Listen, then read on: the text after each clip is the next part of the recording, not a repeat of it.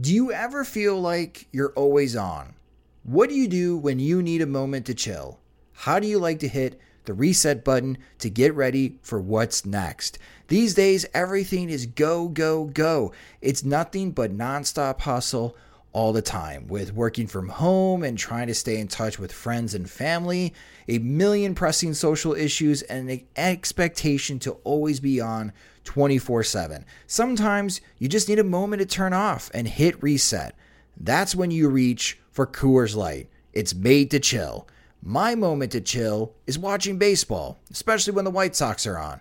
I like to have a Coors Light beside me. It's a great beer to have watching the games as it's cool and refreshing as the Colorado Rockies and even the mountains on my cans turn blue, telling me that it's time to hit reset. Sit back, relax, and hunker down for an evening of White Sox baseball. So when it's time for you to unwind, reach for the beer that's made to chill. Get Coors Light in the new look delivered straight to your door with Drizzly or Instacart.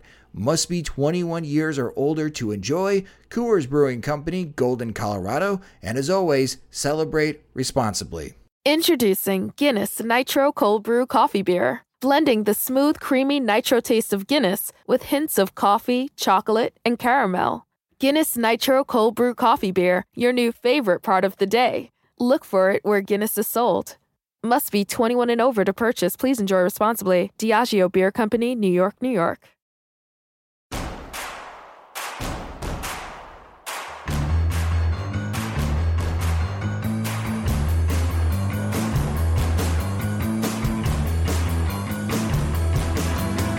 From your favorite source for Chicago White Sox talk, delivering news, interviews, analysis, and more. This is the Sox Machine Podcast with your hosts, Jim Margalus and Josh Nelson. Thanks, Rob, and welcome to the Sox Machine Podcast. I'm your host, Josh Nelson, and it's the week of August 31st, 2020. This past weekend was a bit frustrating, but yet a successful one for the White Sox. They won another series against Kansas City, but the Royals did not make it easy on the Sox. Both wins required walk-off home runs from Yasmani Grandal and Luis Robert. That's the first time the White Sox have done that in a weekend since 2010. And while the White Sox were stressing, they kept getting good news elsewhere. The Minnesota Twins were swept by the Detroit Tigers. Yes, the Detroit Tigers swept the Twins, as the Twins have now lost five straight games. Cleveland had their hands full with St. Louis, and when you add it all up, the White Sox are 21 and 13 and tied for the American League Central lead with Cleveland entering this week. So, how do the White Sox chances look to win the American League Central and make some noise in the postseason? Our best friend of the show, Dan Szymborski of Fangraphs.com, will be joining us to answer that question and share what he likes from watching the White Sox. We'll preview the critical series in Minneapolis this week later in the show and answer a few of your questions in PO Sox. But with the White Sox now tied for the American League Central lead, the trade deadline is looming large. It is on Monday, August 31st at 3 p.m. Central Time. Will the White Sox make a move before the deadline to improve their odds of winning the Central, not only in 2020, but in 2021? Well, joining me is the managing editor of SoxMachine.com and the co host of the podcast, it's Jim Margalus. And hello, Jim. This is an odd feeling. Instead of talking about which players the White Sox could move to acquire new prospects, we are now discussing which prospects the White Sox should leverage to find help. And I have to admit, this is more fun to think about than selling off. Sure is. It's nice to be able to, you know, just enjoy what you have rather than, um, you know, worrying about trade values and worrying about which, you know, which players to package and, uh, you know, selling off the productive players you're enjoying right now that are contributing to games that are watchable in order to get some uh, future talent that may or may not pan out. So yeah, this is uh, this is very welcome, and I hope it doesn't go anywhere anytime soon.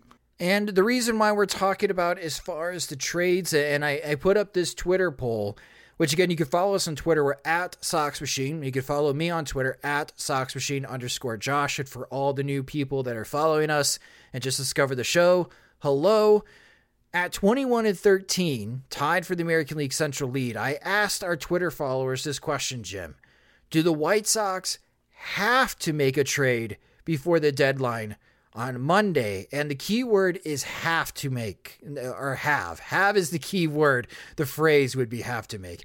Have is the key word here, Jim. So I pose that question to you. Do you think the White Sox have to make a trade before the deadline? I don't think they have to. Not because they wouldn't benefit from it, but just because this is a weird year with all sorts of injuries and roster shortcomings and no rehab stints. So every team probably, unless it's maybe the Dodgers, maybe maybe feeling like they're scrambling all the time. I think I'm in the yes category.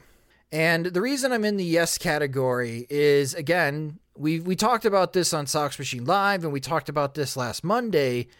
Look around the American League and there's a lot of flawed teams right now. Uh, the Toronto Blue Jays have almost caught the Yankees in the standings. The Toronto Blue Jays are just one game behind the New York Yankees. That's the difference right now between the fifth and eighth seed. So, yes, we're talking about the Yankees now feeling heat behind them with the Blue Jays, while the Rays are starting to distance themselves in the American League East. And right now, the Rays would be the number one seed uh, in the American League. Uh, Oakland had a really tough series in Houston. Houston has closed the gap in the West. They are just two and a half games behind the Athletics. And again, the White Sox and the Indians are tied right now in the American League Central lead. So Cleveland has the head to head advantage. So Cleveland would be the number three seed, but the White Sox right now uh, would be the number four seed hosting that series. Well, hosting in quotation marks it sounds like baseball is going to have the American League postseason bubble in Los Angeles and San Diego. The White Sox would be the quote unquote home team in that bubble series uh, against the New York Yankees right now. Unless the Blue Jays catch them and pass them, then it's the Blue Jays as the five seed and the world is upside down. Because of the world is upside down, Jim, and the White Sox, let's they, they have gaps right now on the pitching side. I say that there are options right now out there. And we've talked about Lance Lynn, and we've talked about this, especially for our Patreon supporters in last week's Patreon PO Sox. I think there are opportunities where the White Sox can add players that help them in 2020, but also help them in 2021 because they have an extra year of control. And I do think the White Sox have to make one of those moves to not only help them in 2020, uh, but give themselves a head start in the offseason for the 2021 season, especially if Jerry Reinsdorf decides that, Rick, you can't spend as much money as you did last offseason because I lost a lot of profit. Mm-hmm. But that's kind of where I'm at right now as far as my head, that I am in the yes category. I think the White Sox have to make a move before the deadline. Yeah, I'm just looking at the standings right now, and you know Toronto is 18 and 14, and then like two games behind them in the ninth spot. First one on the uh, on the wrong side of the bubble is the Detroit Tigers at 16 and 16. Then nobody. So it's really just like a nine team league. The the Orioles are fading, uh, the Mariners are selling. You know, just and then the yeah the Royals are probably maybe the most competitive of the bunch, but they just can't close out close games. They've they've been on a lot of uh, uh, wrong side of a lot of uh, uh, tight games. So it seems like you know Detroit's maybe the one you have to worry about, and even then they were five games under 500, um, you know, last week. So you know nobody in this you know league, I guess, feels like they're going to jeopardize the White Sox postseason spot. As weird as that sounds, and with it being a postseason bubble, you're not not really home field advantage not really being a thing. I don't know if there's any advantage to seeding this year, um, aside from maybe you know, avoiding some of the more top heavy pitching staffs that might have a good one through three that you feel good about rolling out. So you know this year for this you know 2020 season only, it feels like the White Sox are pretty good with what they have. I think there's a more compelling argument, like you mentioned, with like a Lance Lynn type where 2021 there's also some benefits to adding a player for that year as well especially like say if it's a a player on a reasonable contract like Lynn is like uh, Dylan Bundy would be uh, if he's uh, in his final year of arbitration shouldn't be that much uh, so yeah there are some opportunities for next year but I think for this year's team uh, I would say they don't have to it's just going to be a little bit frustrating, especially I would say as you know, like you get past the Giolito and Keuchel starts and it's the other three starting. Maybe Dane Dunning. So you can't say anything about, bad about Dunning so far, but just you know, not trying to put too many or too high of expectations on him. But yeah, the bullpen right now is looking a little mm-hmm. bit samey, I think, uh, and, and, that's a little bit of a problem. And uh, yeah, so I, I think that's going to be the tough spot is like trying to figure out the the starts that were like uh, earmarked for Lopez, and then trying to get through like the sixth and seventh innings on a regular basis. Yeah, and those are the areas or the gaps, let's call them out, that the White Sox currently have. They could use some help in the bullpen. And man, it would be nice to know the clarity on the Aaron Bummer situation. Like, it sounds like he's playing catch at Schaumburg, but this bullpen is really missing Aaron Bummer, Jim. Yeah. And, and when it's, you know, a biceps injury that's often tied to shoulder issues, like I remember when John Danks had his shoulder cleaned out, they did some biceps uh, debridement, and then with uh, Rodon, he had the shoulder issue, and they specified that it wasn't, uh, uh, you know, uh, that there was nothing wrong with the biceps. But just it's always whenever you hear a biceps injury for a pitcher, it's usually uh, with the shoulder involved, just like the forearm is usually indicative of some kind of elbow issue. So that's why I'm concerned. Like it's not going to be going away anytime soon. Even if it comes back, like we're seeing with Lopez. Lopez is missing a couple miles per hour. Um, you know, after he came back from the shoulder injury. So I'm really not. I think you know the way the White Sox go about the season, the rest of it is thinking like whatever Aaron Bummer can contribute in anything resembling like high leverage situation is more or less a bonus at this point. But that's kind of the gap, right? They're missing that bridge guy from Evan Marshall to Alex Colomé. Yeah. And we saw it against the Royals in the final game. They tried Steve Cishek, but man, the the Cubs broke him. they just the overuse of Joe Maddon, uh, his usage of Steve Cishek, it's just it's not the same pitcher, and he hasn't had the same type of successful results with the White Sox like he did with the Cubs. They tried Zach Burdi, that was a disaster. I don't think he's ready for that type of situation. And one would think maybe Matt Foster or Codi Heuer would be suitable in that spot, but the, the White Sox really haven't tried him out as far as in that bridge situation between Marshall uh, and Colomé. They they are the ones that seems like are starting the bridge from the starting. They're the first guys to come out of the bullpen and then get it to Marshall, and then try to get the ball to Colomé with the lead in the ninth inning, or if the game is tied, he can he can keep it tied going to extra innings because Colomé has pitched really well for the White Sox this year. Mm-hmm. So that's one gap. It would be nice if the White Sox could find another reliever.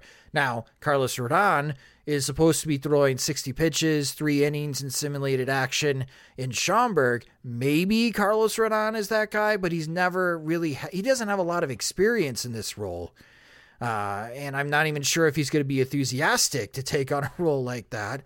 Uh, so I guess we'll see on how the White Sox want to use him, but that's one gap that I think that Rick Hahn can address. Mm-hmm. And the mm-hmm. other is they, I think, if you want the White Sox to be serious about this postseason, more than just making the postseason, because the calculus has changed they're in a really good spot to break the postseason drought. They're in a terrific spot to break the losing season streak.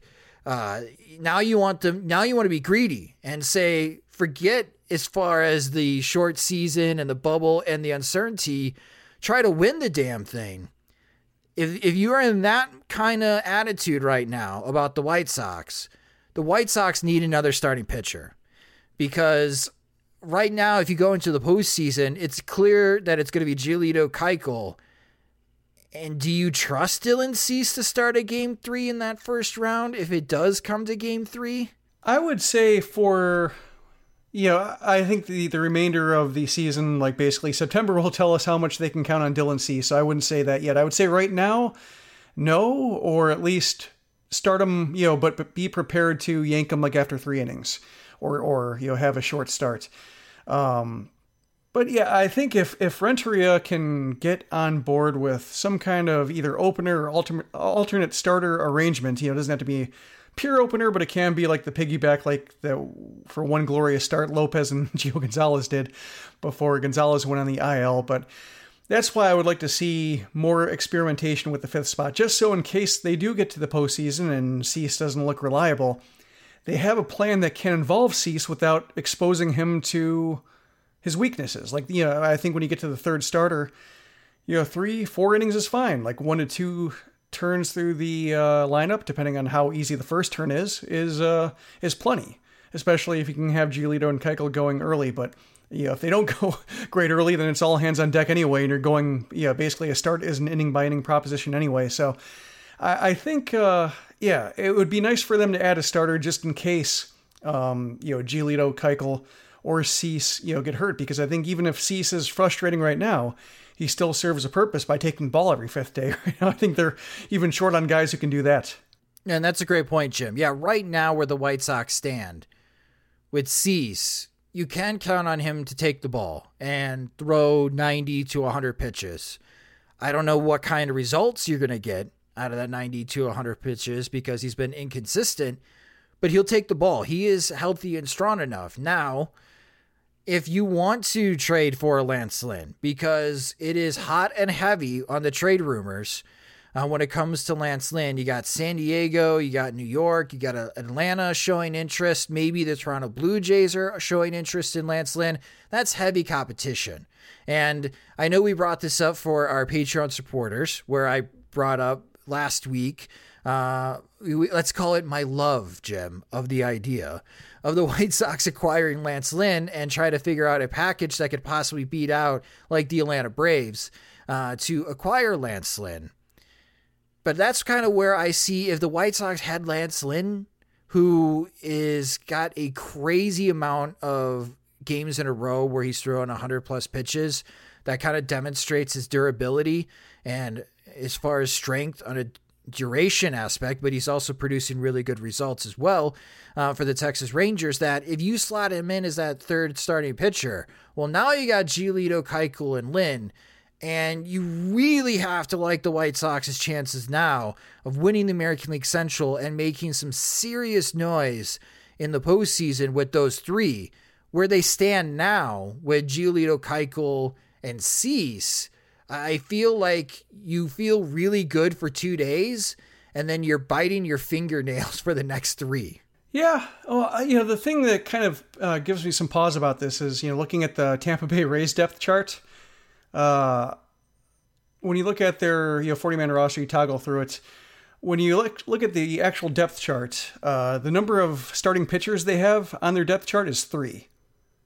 The rest are relievers. Hmm and they have the best record in the AL. so that's that's I think what uh um you know what what what uh I guess irritates me most about just Renteria's aversion. I think maybe maybe Don Cooper you, know, you don't hear Rick Hahn really pressing it, so I think maybe just the White Sox organization as a whole, but like they're just unwillingness to really uh, throw themselves into at least devoting one of the rotation spots to this kind of thing is just when emergency strikes like this, they feel like they, you know, their hands are tied. Whereas the Rays never feel like their hands are tied, and just they have the, that uh, next man up mentality, which I think is more. I think you know, there's next man up. We've seen a lot with the Bulls, for instance, when uh, uh, you know, Tom Thibodeau was there, and just you know, there is value to that because it's a competitive environment. Everybody's there for a reason, whether they're you know projected to do well or not. You know, they you want them to think that they can do well. So there is use in that kind of mentality and psychology, but I think there is some limitations to it when you keep throwing them to the same roster spots that they're not qualified for. I think that's what's different about the Rays is that you know they have a next man up mentality, but they also don't ask too much from any of these next men up. It's basically like, hey, can you handle two innings? Great, we'll figure out the rest. Just just do that. You might be sent down to the alternate training site afterwards to make room for another guy, but you'll be back. You know, you'll be in our plans. And that's just the flexibility that the White Sox really don't have and they don't really entertain. And that's, I think, what would be nice just when they have this kind of roster issue and, and trouble filling out a rotation and uh, some promising bullpen arms that can't quite align. Uh, this would be the time where it'd be nice just for them to be able to step back, say, all right, um, this is a, an experimental season anyway. We have guys we weren't counting on already in spots. Let's try to uh, mix and match and see what we can do, uh, knowing that if it doesn't work out, we'll have everything uh, in the world telling us that, uh, or justifying it for us. And that makes sense, Jim. But do you trust the White Sox to now start that experiment after they've already played 34 games of the season? I mean, I don't, but it's also like not an excuse.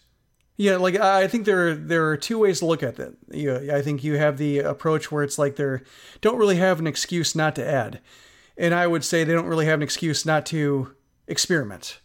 And I, and I think, you know, probably the ideal thing is they do both. they add a pitcher and they also experiment with that fifth spot. And so we're both happy. But uh, you know, just the thing with these rosters right now and the injuries that pop up, and uh, you know, and I, I, think that's my one reservation too about going all in on a pitcher, um, is is that this is the season for weird pitcher injuries. And no rehab since no ways to get him back on track. So I just I'm hesitant to put too much uh, of the White Sox resources that they might be able to use somewhere down the line into a pitcher where it's just like this isn't the greatest environment to feel like it's a stable asset. So that's why I'm a little bit reluctant. But yeah, I, I think uh, I would like to see both. It's like some form of addition, just some kind of fresh arm who isn't like Drew Anderson. Uh, if they have to resort to him, but also just like not having to touch their, you know, essential pieces that they're counting on to build rosters around like next year. Because I think, uh, you know, as you mentioned, they they are going to be a little bit probably either cash strapped or crying poor, and if you can't count on them do that, I think uh, yeah, and, and that's a Reinsdorf ownership level thing. I think there are things you can do below the ownership level to help uh, protect themselves a little bit. Yeah, the more we talk about this, I might be Lance Lynn or bust. Yeah, because with like Dylan Bundy, and he's on my you know list here as far as rundown because on the way that everything's being developed, and it's really hard to follow the trade rumors right now on Twitter from the national writers, but it starts with Mike Clevinger. and we haven't talked about Mike Clevinger yet. Supposedly, the White Sox have interest in Mike Clevinger. Guess what? Every team in baseball should have interest in Mike Clevinger, But it seems like that relationship between the Cleveland Indians and Mike Clevinger is now toast after what happened in Chicago and the fact that he got pretty much op- yeah he got optioned to the minor league camp.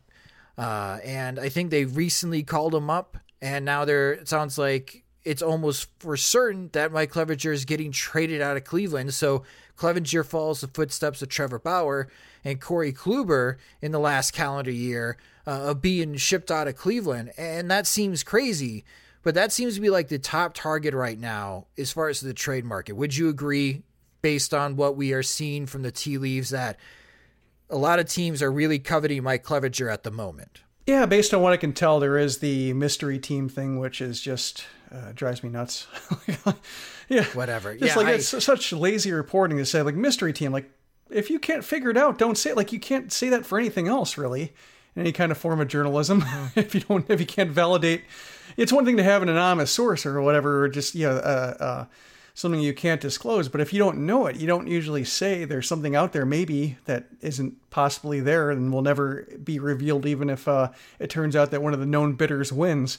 So it just drives me nuts. But yeah, seems like yeah, the Clevinger thing is a unique. You know, his availability is born of unique circumstances that he doesn't seem like a a, a bad guy, or at least he doesn't have a history of being. Um, you know, a um, I'm trying to think of the word I'm looking for. Um, just a, a harmful uh, clubhouse presence that uh, drags teams down. I think he was uh, you know seen as a good teammate before this happened, but the Indians having the conditions that they have in their clubhouse that it just really rubbed them the wrong way. But yeah, I think with Clevinger, I think we both uh, kind of came upon, upon, this conclusion on Twitter is that uh, you know, if they trade Michael Kopech for Clevinger, that's just doing them a big favor. just like, oh, here, yep. here's a, um, you, you're turning in a phone with a dying battery to get a better phone with a bigger battery. Like, great. Yeah, and Cleveland's going to take that dead phone, or what you thought was a dead phone, refurbish it, and sell it at market level, and turn him into the all star that we all thought Michael Kopech would be with the Chicago. There would be there would be no doubt in my mind if Cleveland got a hold of Michael Kopech, Jim that Kopech would be a star. Yeah, I mean he could be a star with the White Sox too, but yeah, just it's uh, oh yeah, absolutely. Just, it's just a huge favor for somebody who uh, you know, especially Clevinger missing some time and so forth. You don't know exactly what kind of shape he's going to be in, especially since Chicago is what got him in trouble. very true, uh, very very true. So I I'm not buying the White Sox. I mean the White Sox may have picked up the phone and called Cleveland to see what it would take but I, I don't consider the White Sox serious suitors for Mike Clevinger. Would you agree? Oh, yeah, I don't, I don't think so. It doesn't make sense from either side, really. And uh, especially since the Indians should be able to do just as well going out of the division. Also, I, I wonder if Rick Hahn called him to see what the Indians were looking to get to potentially think about what the division might look like in September. Like, are you looking to add a major league outfielder? Are you looking to add uh, a you know, a pitcher that you can add right now. Maybe that's what he's planning for. Who knows? Kind of spying. I mean, that's smart. I, I think that's that's that's a really smart play if the White Sox did do that to kind of see what Cleveland wants to get. And, you know, with Cleveland, who knows what direction this franchise is going in the offseason. Francisco Lindor will be entering his final year of his contract. So we'll, I don't even know what kind of team Cleveland's going to be next year. Uh, that's that's kind of what's so so interesting right now as far as where we are in the standings with the White Sox and, and the Indians tied for the lead because it just feels like for the Indians this should be their last hurrah. And instead, they're trying to sell off a starting pitcher. Uh, dust, and I'm sure they're aiming to get outfield help because they desperately need more bats in that lineup because the offense is not good outside of Cesar Hernandez, Francisco Lindor, Jose Ramirez, and Carlos Santana. And Santana's just really walking at this stage, not really hitting much. They're struggling, Cleveland is, and they need more offensive help. And if they could take one of their six starting pitchers that they've got uh, and leverage it into better bats, then I that that move makes sense. But I don't see the White Sox as being a serious suitor. The one the one thing I wonder, you mentioned the um, you know the, what the Indians are doing, trying to sell potentially from a team that's in first place, and I wonder with the you know the games being fanless potentially in a bubble uh, for the postseason and such. I wonder what the yeah, I think when it comes to the pennants and World Series titles, like flags fly forever, yes, but when it comes to teams' incentives for going for it this, um, yeah, going for it this year, there aren't the normal financial incentives like the postseason revenue, um, you know, the the the, the TV revenue or uh, TV revenue will be there, but just like the the massive postseason push, the season ticket sales that might come after. Uh, the the merch, the parades won't are going to be happening. Like it, it's going to be a weird. Um, you, when it like the White Sox trying to add and, and, and trying to make it to the the postseason and maybe going all in for this year. Usually, you know, there's the idea of winning, the idea of uh, you know getting to the postseason, uh, you know, all the competitive stuff that it factors in. But there's also the financial incentive behind it, where people in the city get more excited about the team. TV ratings go up, ticket sales go up during the season. Postseason tickets are a thing. And then you get into the next year with people buying season tickets and, and putting tickets down for next year, and just the, the, the financial incentive grows. I wonder if there's any of that financial incentive this year, or the lack of it is maybe causing teams to maybe not be as aggressive. Well, that's not happening in San Diego. the, the, the Padres I mean, this is crazy town banana pants with what they're doing. They are pretty much having a hockey line change at catcher, where they've acquired Austin Nola from Seattle now and Jason Castro from the Angels. So the, that will be their new catching duo. So halfway through the season, they're adding new catchers into the mix to to work with their starting pitchers. They acquired Mitch Moreland uh, to be like help out at first base and DH to add more left handed power. Uh, they acquired Trevor Rosenthal from Kansas City to help shape up as far as their bullpen because they lost Kirby Yates, uh, their all star closer. And it sounds like, again, going back to Mike Clevinger, that San Diego is one of the leaders in the clubhouse to acquire Mike Clevinger. They are going, they're going all in at this trade deadline. And if they get Mike Clevinger, this has got to be one of the most active periods for a single team that I can remember in recent years, Jim, to make five trades the weekend before the trade deadline. And you know what? I can't blame the Padres. They are playing just as well as the Chicago White Sox are. But the difference between the White Sox and the Padres is the Dodgers. San Diego has to make these moves if they want to be considered serious challengers to the Los Angeles Dodgers and trying to win the National League pennant in 2020. So I can't blame AJ Preller and the front office of the San Diego Padres just making these deals one after another and they're still trying to, you know, land a big fish in Mike Clevinger before the trade deadline comes. Now, it sounds like if San Diego doesn't get Clevinger, the, the number two starting pitcher on the market back to Lance Lynn, whoever doesn't get Clevinger sounds like they're going to just turn around and try to acquire Lance Lynn. And this is where, going back to me being Lance Lynn or bust Jim, this is where I, am a bit uncertain from a White Sox perspective because if they can't get Lance Lynn, who's really cheap in 2021, I think he's only owed $8 million mm-hmm. yep. for 2021. For the quality of pitcher that Lance Lynn is, that is a steal and right in the White Sox wheelhouse when it comes to payroll. But you're going to have to give up someone now that it hurts because the teams involved, like you got Atlanta, New York sounds like they've been knocking on the door for Mike Clevinger. New York has experience with Lance Lynn. They've already traded for him once back in 2018.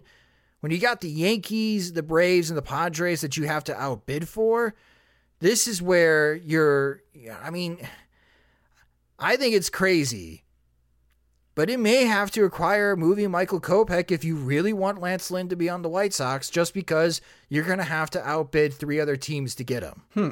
hmm. And I don't know if I feel comfortable with that, Jim.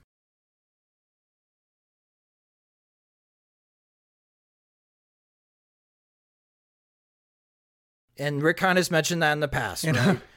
Where it hurts both yeah. sides. Unless there's just like a, a, a, a, like the White Sox have a crazy amount of depth to where uh, you know, one of those guys isn't going to play anyway, and then it doesn't hurt so much. But yeah, this is the case where he might be on the upper edge of that scale. Like I mentioned Nick Madrigal before, I think he would be on maybe the mid range of that scale. Like it just as uh, Madrigal uh, against the Royals kind of showed exactly how big of a pest he's going to be or plans to be. Know, played good defense at second base, hit those singles, impossible singles in one case.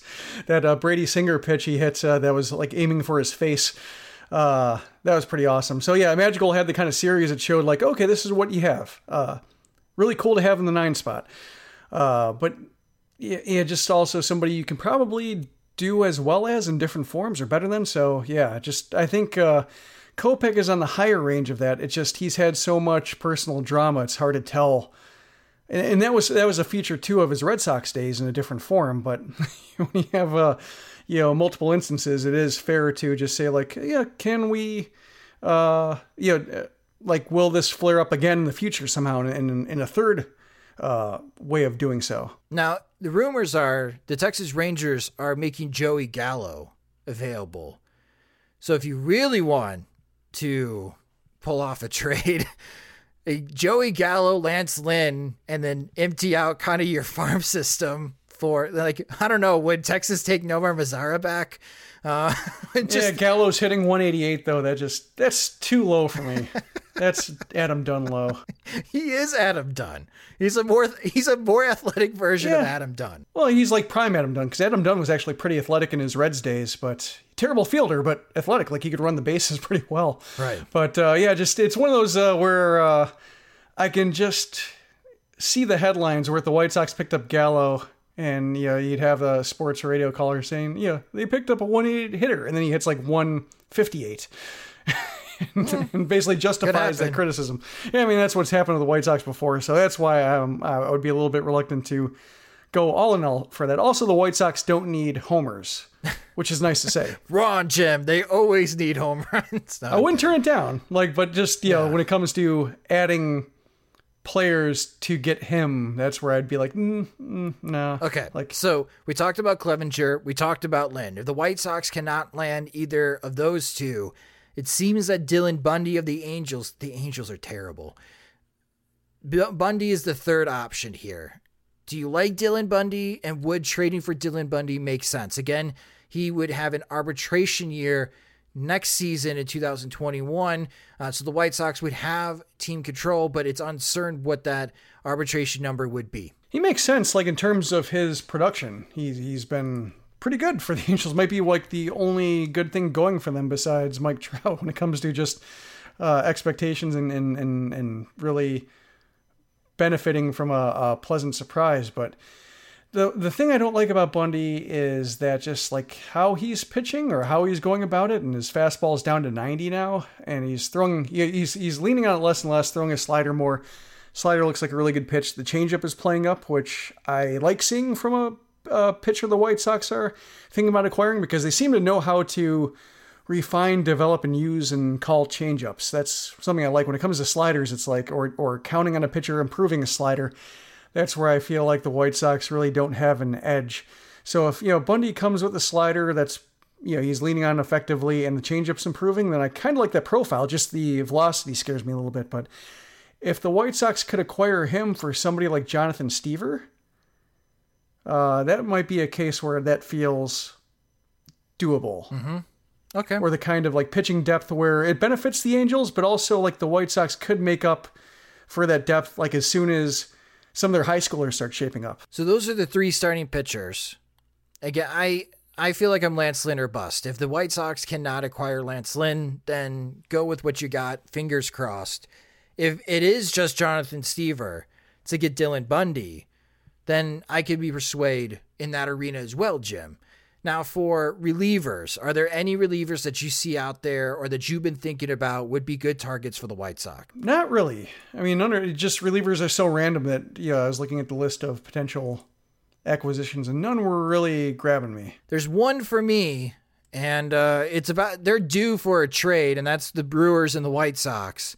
Uh, David Phelps, he's a free agent after this year, so this is like a pure month rental. But that was the one that came came to mind, and knowing some people as far as around the Brewers and the Milwaukee media market, it sounds like the Brewers are they're in a tough spot right now. They they're not certain if they're going to be able to make the postseason in the National League. They're not certain if they could win the National League Central at this given moment with the trade deadline. So they may be willing to move David Phelps because he again he's a free agent after this season, uh, and and the White Sox again the White Sox and Brewers have made so many trades in the last few years that it just seems like it's the White Sox turn to take on a reliever. Uh, for a rental period. So that's the only one that I could think of that if the White Sox did acquire David Phelps from the Milwaukee Brewers, really on the cheap, would not be anyone significant. Uh, then having Phelps into the bullpen would would help as far as that bridge concern that we talked about earlier in the show to Alex Colomé. But that's the only one that I could think of because Mychal Givens of the Baltimore Orioles, he got traded to Colorado. That was a bit of a surprise.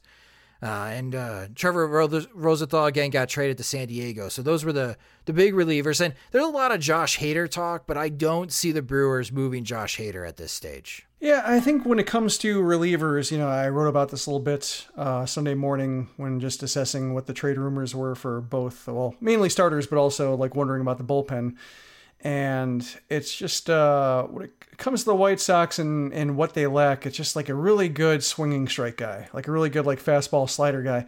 It's not the best, um, or it's not always the most valuable uh, metric to use, just because like Edwin Diaz is up there for swinging strikes among relievers, and nobody's really a huge fan of him, but. Uh, you know, Phelps is good, and I don't mind that idea. Uh, you would help add depth, especially, uh, you know, should the White Sox uh, I guess it depends on how they feel about Codi Heuer. He hasn't pitched in a couple days. I wonder if like that's for a reason, like that he's not being pitched because he could be dangled in a trade uh, for somebody better. Um, and, and, with the way his uh, pitching mechanics remind me of Nate Jones, I don't really dislike the idea of trading Heuer as uh, promising as he might be. That's one case where just I feel like I'm looking in the future a little bit uh, and and knowing what might be lying down the line, but it just takes like a big fastball slider guy, and, uh, and the White Sox really just don't have that. And I, am not I'm not seeing that kind of guy available for a price that would be reasonable to pay, given how much you know, how volatile relievers are, and just how much it might not make sense to uh, acquire in a postseason where eight teams make it. Well, the trade deadline is far more active than I thought it was going to be, Jim. Yeah. Are you surprised on how active it yep. is? Yeah, especially since you know just how big the postseason is and how uh, how defined the postseason seems to be. Like it's not like uh, a huge like morass of teams between like the fourth spot and the eleventh spot to where it could all sort itself out. It really seems like in, in both leagues that uh, only maybe two spots are in question. Right.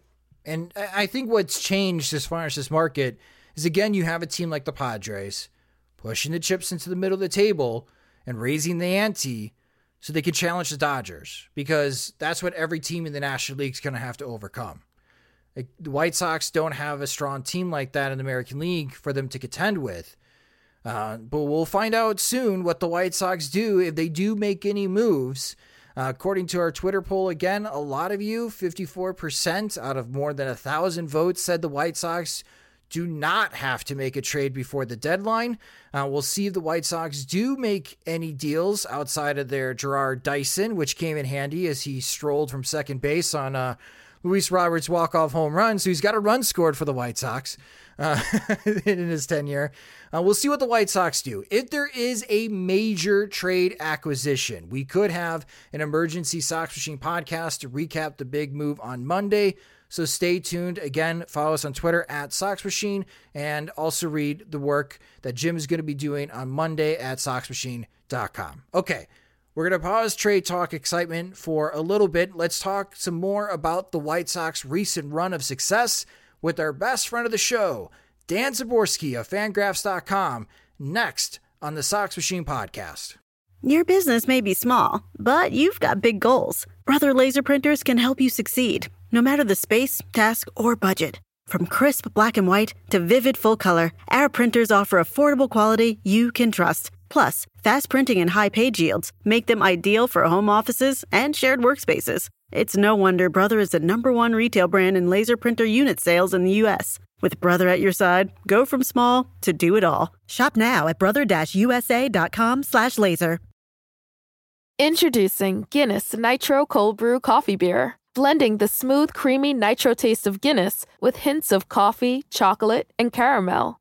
Guinness Nitro Cold Brew Coffee Beer, your new favorite part of the day. Look for it where Guinness is sold. Must be 21 and over to purchase. Please enjoy responsibly. Diageo Beer Company, New York, New York. The Chicago White Sox have put themselves in terrific position to snap their seven consecutive losing season streak at seven and end their postseason drought since 2008. Sure, it helps that eight teams will make the postseason, but the White Sox are hanging around Cleveland and Minnesota for the American League Central lead, and a lot could change this week when the White Sox visit Minnesota. But with the roster as is, can they shock the league and win the American League Central division?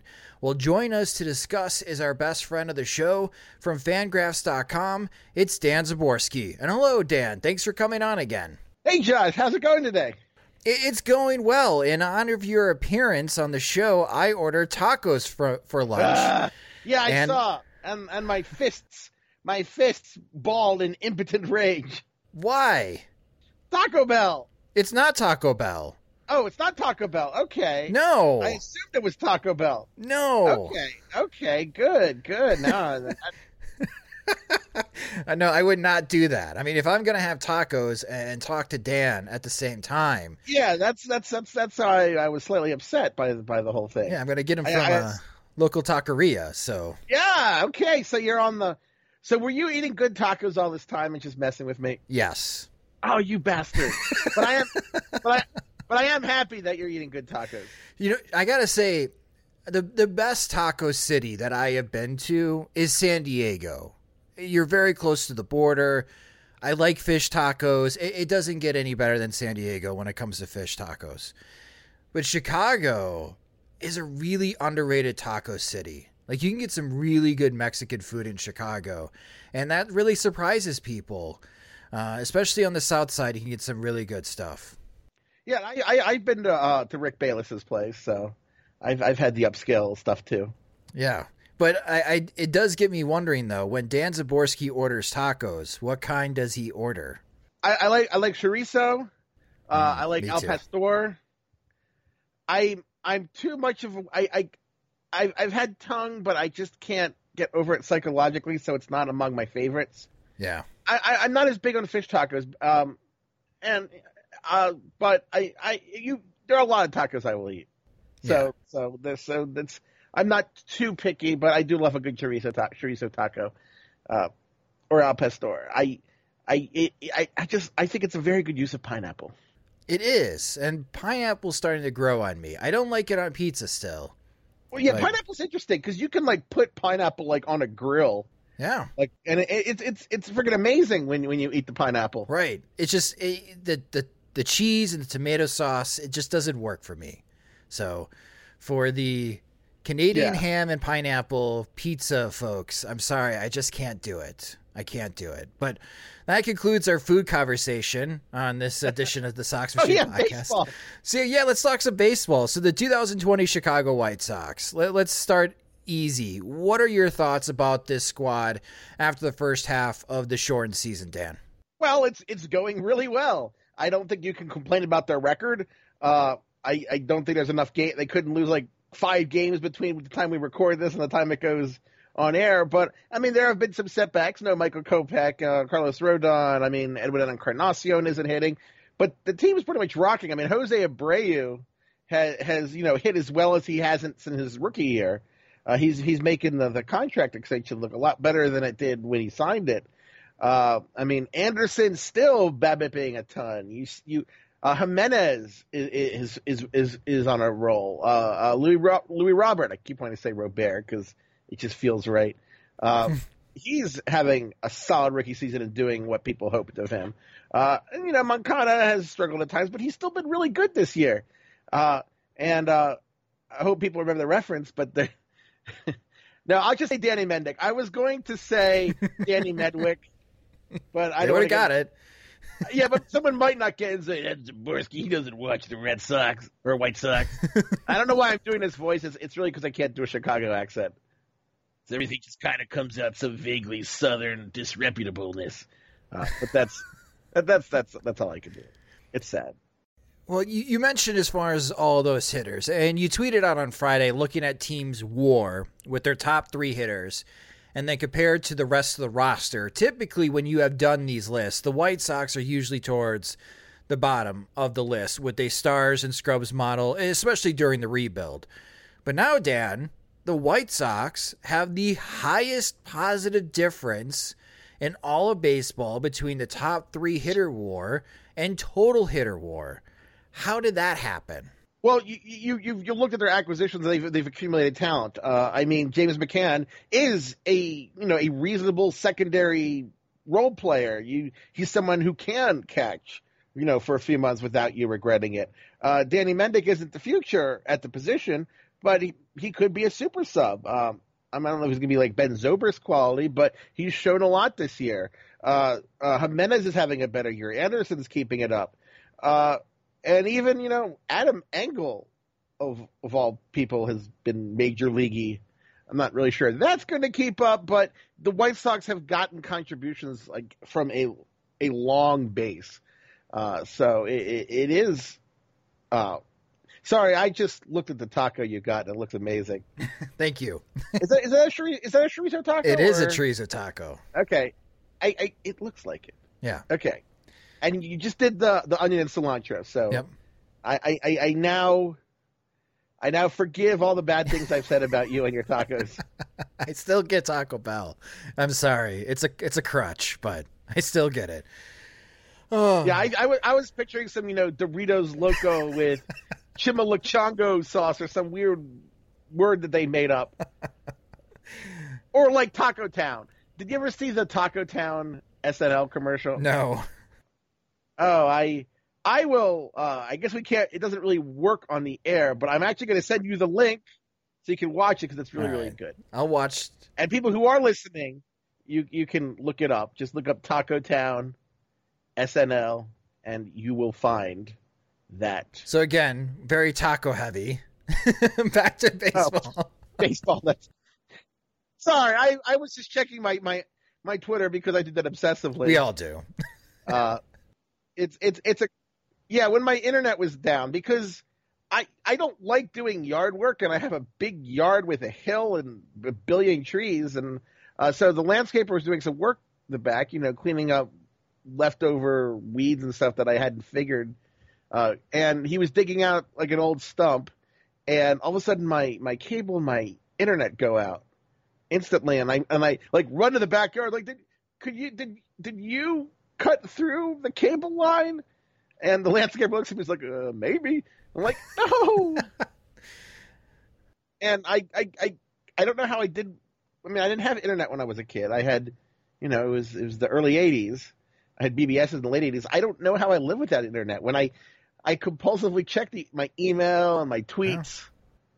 Yeah. Uh, and uh, I guess this year, if you're a White Sox fan, this is a good year to follow those yes. tweets that that was my bad attempt to segue back into the randomness I had descended into. Well, you know, back to the White Sox offense. So they had their struggles early in the season with runners in scoring position, and it seems they have gotten that issue corrected on being less aggressive and they're focusing more on pitches they can drive, especially the quotes that we're getting from White Sox hitting coach Frank Menechino. But the amount of home runs this ball club is hitting is really eye opening, Dan. And they're not the only ball club. San Diego is in a similar boat. That team hits a lot of home runs as well. With teams that are very home run heavy offensively, is that a concern as we approach the postseason when assuming they would be facing better pitchers who do a really good job of preventing home runs being hit? Uh, it's it's it's actually, I mean, not to be too too obnoxiously contradictory, it's actually the opposite. Hmm. You'll see a lot more pictures that are excellent getting in trouble with home runs because home runs are kind of a volatile thing for a picture, uh, as opposed to walks and strikeouts. Uh, the hitter is the primary determinant, uh, ha- has a larger effect on whether a bat an at bat will be a, a home run than the pitcher does. Now there's obviously some control, but for pitchers it's it's kind of the two true outcomes more than the three true outcomes. Uh, I of course point to uh, Justin Verlander, who won the Cy Young Award last year and allowed 36 home runs. Now obviously on a general level, bad pitchers will allow more home runs, but they also allow a lot more of everything mm-hmm. that's bad. Uh, so I, I, I, wouldn't worry about the Padres or the White Sox against good pitchers uh, because one of the things is for hitters, I mean, it's against the kind of stereotype, but home run teams are actually more consistent because the ability to hit home runs for a hitter is not as up to, you know, the the location that balls are hit or the vagaries of the opposing defense the way, you know, a singles are. Singles teams are actually more volatile because they're more batting average on balls in play reliant. Uh, so home run teams tend to be slightly more consistent than teams that score the same number of runs but get it more from other places. Is Luis Robert living up to expectations according to Zips after his first 30 games? Absolutely. I he's actually beating his projection uh, by a bit. Uh, he's on pace, I think, for like a, if if we had a full season, he's on pace for what six wins or something. I'm actually pulling it up because I I know his base numbers, but I don't have his WAR by heart. Yeah, because he's a 1.2 in in 29 games. So if he had 150 games at that, that would be a six WAR season, which is safely above what what Zips projected. Now Zips, of course, was was very optimistic about Robert, even if it only had him at 2.5 as a midpoint. It had a 10% chance of him being over like five WAR for the season. So it wasn't it isn't that crazy to think of him as a six WAR player. Uh, someone once asked me what his ceiling could be, and I said like his ceiling is really really high. Uh, think you know Vladimir Guerrero Jr. as a Gold Glove center fielder.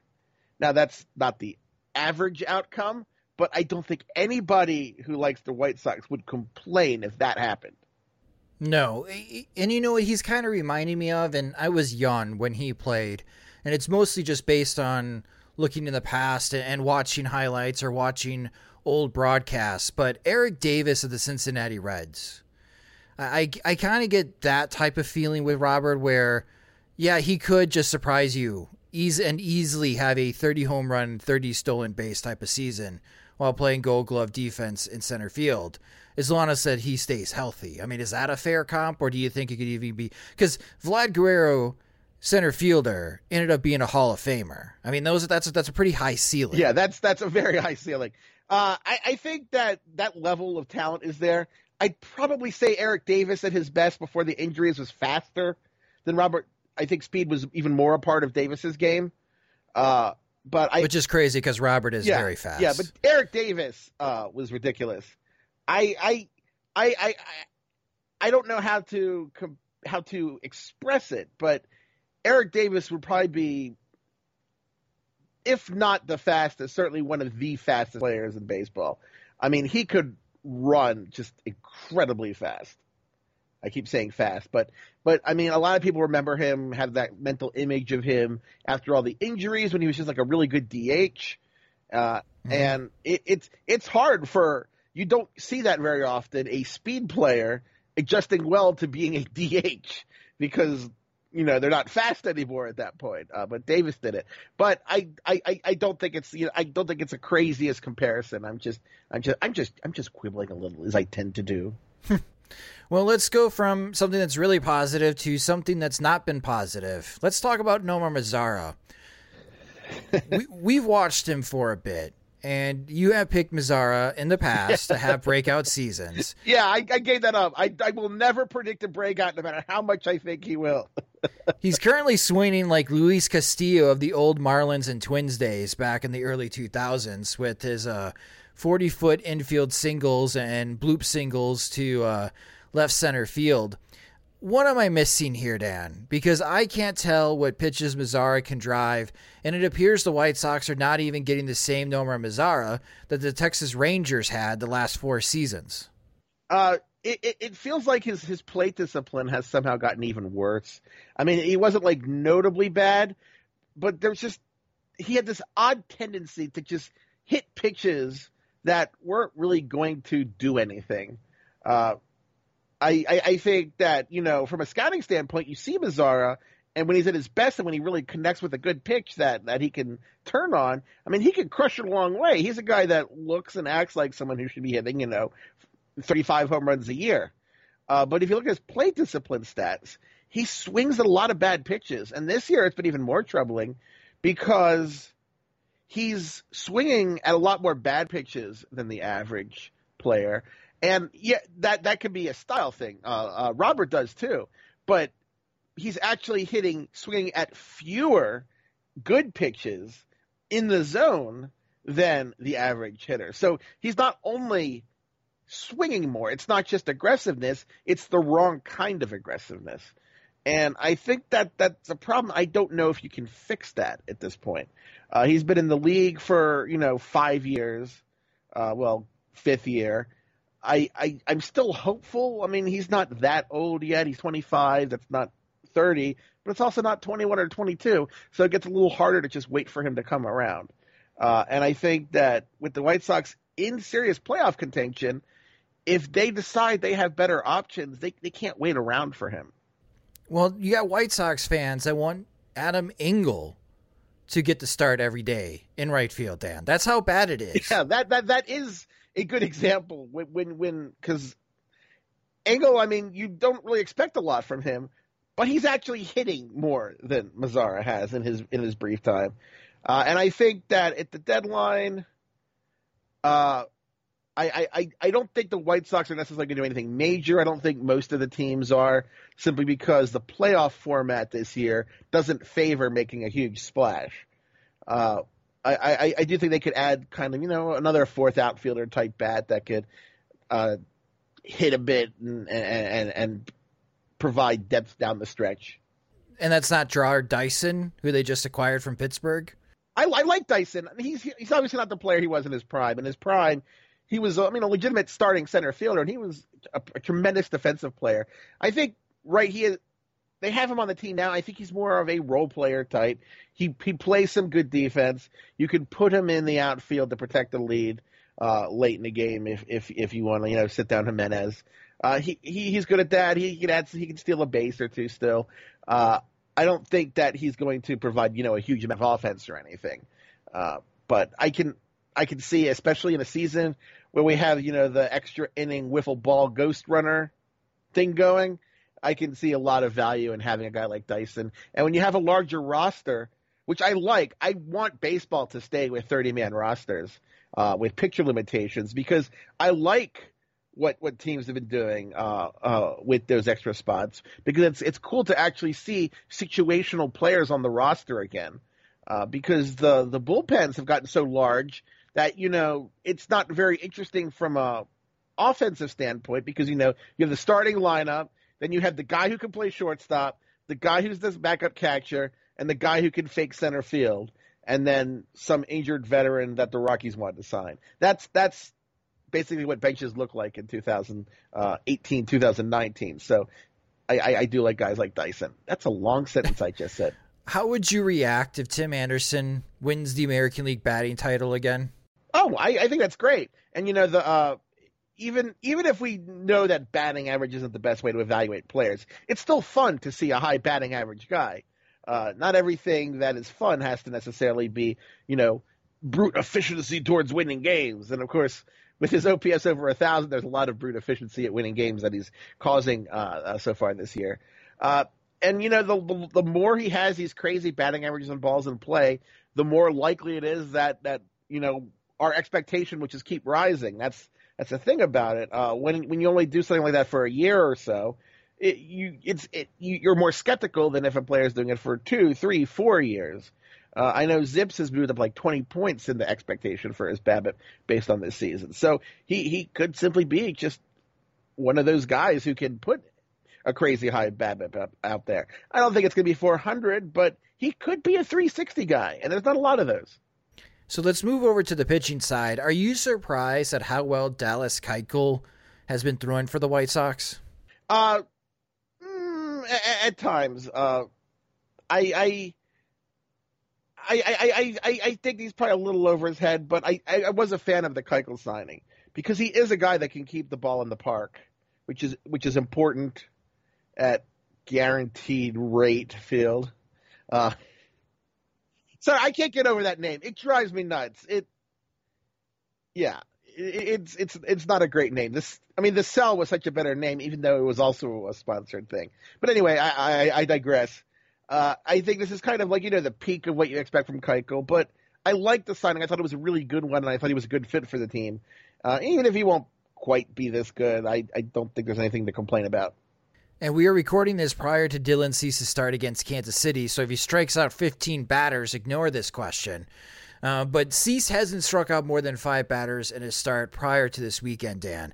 His strikeout percentage is 9% lower than last year. His FIP is 5.96 before facing the Royals, but his season ERA is 3.13, so there's a contingent of Sox fans who are saying that Cease is having a good 2020 season. Is he having a good season, or is Cease getting lucky? I, I think there's some, some concerns there, but I'm not that upset long term. He's still adjusting to the majors more or less. Uh, he had like what a dozen starts last year with some mixed results. Uh, he, he he advanced pretty quickly through the minors, and in a season like this, I, I can't really prove it, but I think it's harder for a pitcher without a lot of major league experience adjusting to such an odd off season uh, uh, such as this than say a veteran who who is is cuffing all their pitches uh, I, I think he's overperforming in the sense that he's pitched worse than his ERA suggests, but I expect his actual pitching to improve, even if his ERA rises, if that makes sense. I, I, I don't think he's a six strikeout per nine guy long term. Uh, I think that the nine is closer to what he'll be at, not six. Uh, so I'm optimistic, even though I don't think he has really been all that good this year. And then the pitcher who just threw a no hitter, Lucas Giolito. If Giolito! if if the season ended today, would Giolito be in your top three for American League Cy Young? Uh, if the season ended today, he would be. Uh, he'd be one or two. I think I'd give it to Bieber. Sorry. No, that's uh, he's been awesome. But Bieber's yeah, Bieber's been Bieber's been crazy. Uh, but it, it was funny uh, because Giolito got off to a, a, a rough start, and there were people saying, you know, was that a fluke? Why zip so high on him? And it's like, oh well, he's already he's he's already turned it around, uh, and is below his ZiPS projection now uh, in ERA. And you know, some people will will say, oh, he did against the Pirates and the Tigers, but you know, everybody gets to face the Pirates and the Tigers. It's it every pitcher gets to do that, like in in the Central. So it's not unfair that he gets a game against the pitchers or the Pirates and the Tigers, because uh, you know that's what good pitchers do. They mow down the saddest teams around.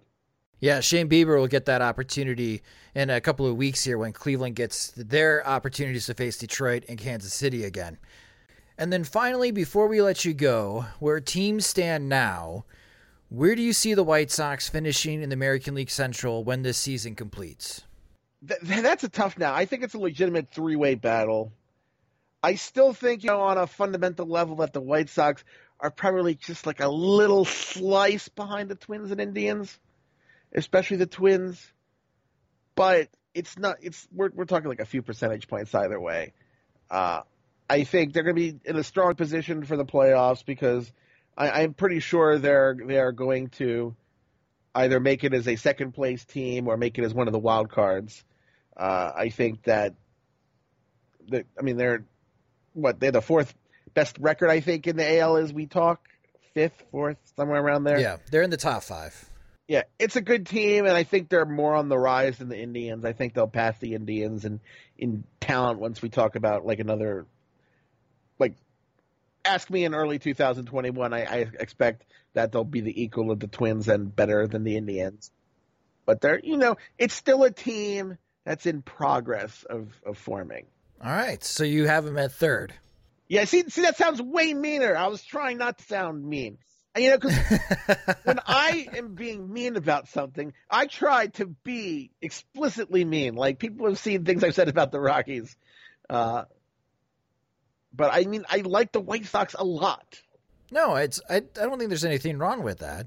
They would be the seventh seed, probably facing the Rays or the Athletics at this stage uh, in the first round in a three game series. No, there's there's nothing wrong with that. I, I think they could overtake Cleveland. It, I, I I'm just hoping that it's a tight race all the way to the end. Yeah, and uh, I, think, I think that'd be very satisfying. Yeah, I think White Sox fans would probably prefer, you know, they have like a five game lead in the in the final week or something.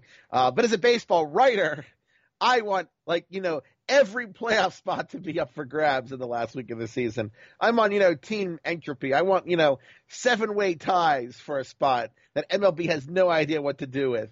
Well, you may get that with the eighth seed in the American League, but at this stage, I feel pretty confident that the White Sox will make the postseason in 2020 after the first half of the season, as they're, uh, uh, according to Fangraphs, they're the the projectability as far as them making the postseason, the playoff odds is hovering around like 98% right now. So you got to feel really good about the White Sox chances of making the postseason in 2020.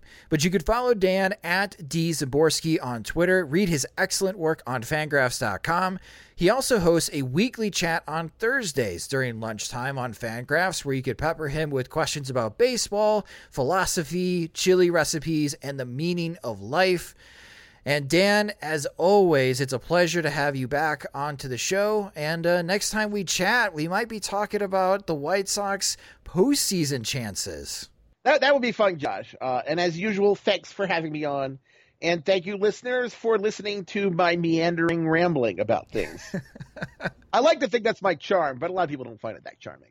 Oh, I do, Dan. That's why we bring you back. But oh, see, I appreciate it. You're welcome. Thanks again, Dan. And coming up next on the Sox Machine podcast, let's preview this very critical series as the Chicago White Sox make their first trip to Minneapolis in 2020 to face the Twins this week. When your entire life is online, you need more than just speed from your internet. Xfinity gives you reliable in home Wi Fi coverage, plus protection from Wi Fi network threats. Check out our amazing offers on Xfinity Internet. You'll get fast speed and Wi Fi coverage you can count on. Plus, get advanced security free with the XFi Gateway, so you can keep the connected devices in your home protected from network threats. Just log in and activate through the Xfinity app. Go online, call 1 800 Xfinity, or visit a store today to learn more. Restrictions apply. When you rely on the internet for everything, you need speed that can handle anything. Xfinity delivers Wi Fi speed faster than a gig. Go online, call 1 800 Xfinity, or visit a store today. Restrictions apply. Gig Wi Fi requires gig speed and compatible XFi gateway. Actual speeds vary, not guaranteed. Welcome back to the Sox Machine podcast, and big thanks to Dan Szymborski for joining us. Now let's preview the upcoming series against the Minnesota Twins. The Twins have the season series lead. They won two out of three on the opening day weekend against the White Sox. But again, the Minnesota Twins have lost five straight games. They are 20 and 15 and currently in third place in the American League Central. Offensively, and this is a surprise, the team OPS is 22nd in Major League Baseball, but they are ninth in home runs. They've hit 48 as a squad. The White Sox lead the American League with 64 home runs. And the Twins are the most dangerous offense in the American League with runners in scoring position. As a team, they hit 292 with a 399 on base percentage and slugging 486 with runners in scoring position. Their problem is getting runners in scoring position. with no runners on base. As a team, they are hitting 231 with a 309 on base percentage and slugging 382. Very drastic difference between how well this team hits with runners in scoring position and without. On the pitching side, doesn't matter if it's the starters or the bullpen, they've been very good. Eighth in Major League Baseball. The starter ERA is 3.7, the reliever ERA is 3.78. The offensive woes in August. Looking at their game log, the Minnesota Twins have played 28 games in the month, and in only nine of those games have they scored five plus runs. Compared to the White Sox, the White Sox have scored five plus runs 16 of their 27 games in August. But the Twins have been very good on the run prevention side. 21 out of their 28 games played in the month of August, they have allowed four runs or fewer compared to the White Sox, who are 17 out of 27 games. But the the most surprising thing to me, Jim, again, outside of maybe the offensive woes, the Minnesota Twins are 11 and 12 in the American League Central. They have been swept by the Kansas City Royals and the Detroit Tigers, where you have fans that say, yeah, the White Sox are only good because they beat up on the Tigers and Royals. Well, the Twins are not doing that. And that's why they're in third place right now. And I guess where the Twins stand, I'm really surprised that they're they're having these struggles because I thought they were far and away the best roster and in the best position to win the American League Central in 2020. Yeah, the number that jumps out to me is their OPS against left-handed pitching, 657. Wow. 24th in Major League Baseball. The White Sox have the highest OPS against left-handed pitching, 972. So that is a difference of more than 300 points. Uh, it's uh, uh, it's really you know Nelson Cruz, um, Marwin Gonzalez, Miguel Sano to a lesser extent. Byron Buxton has been good in a small sample, though homer based, like his OBP is still 304 against lefties. So beyond that, it's just uh, a mess, and that's where the absence of Josh Donaldson has hurt them. Uh, him only being limited to seven games this year, so uh, that's one roster move I thought would be you know have a whole lot more implications for the Central when the White Sox or when the Twins signed Donaldson because I'd kind of hoped that the White Sox would have gotten him instead, figured out how to make it work. But so far, that really hasn't uh, manifested itself as any kind of threat to the Sox. And the probable pitchers on what Jim just mentioned is really key. On Monday, Lucas Giolito is making his next start after throwing a no hitter against Pittsburgh, and he is going against Rich Hill so that left-handed stat that Jim just mentioned, the White Sox, I believe, are still undefeated this season when a left-handed starting pitcher uh, has started against them. They're like 8 and 0. Yep. What are they now? 10 and 0? Uh, 10 and 0. 10 and 0. Wow. So you really got to like the White Sox odds just based on their previous success this year against left-handed starting pitching.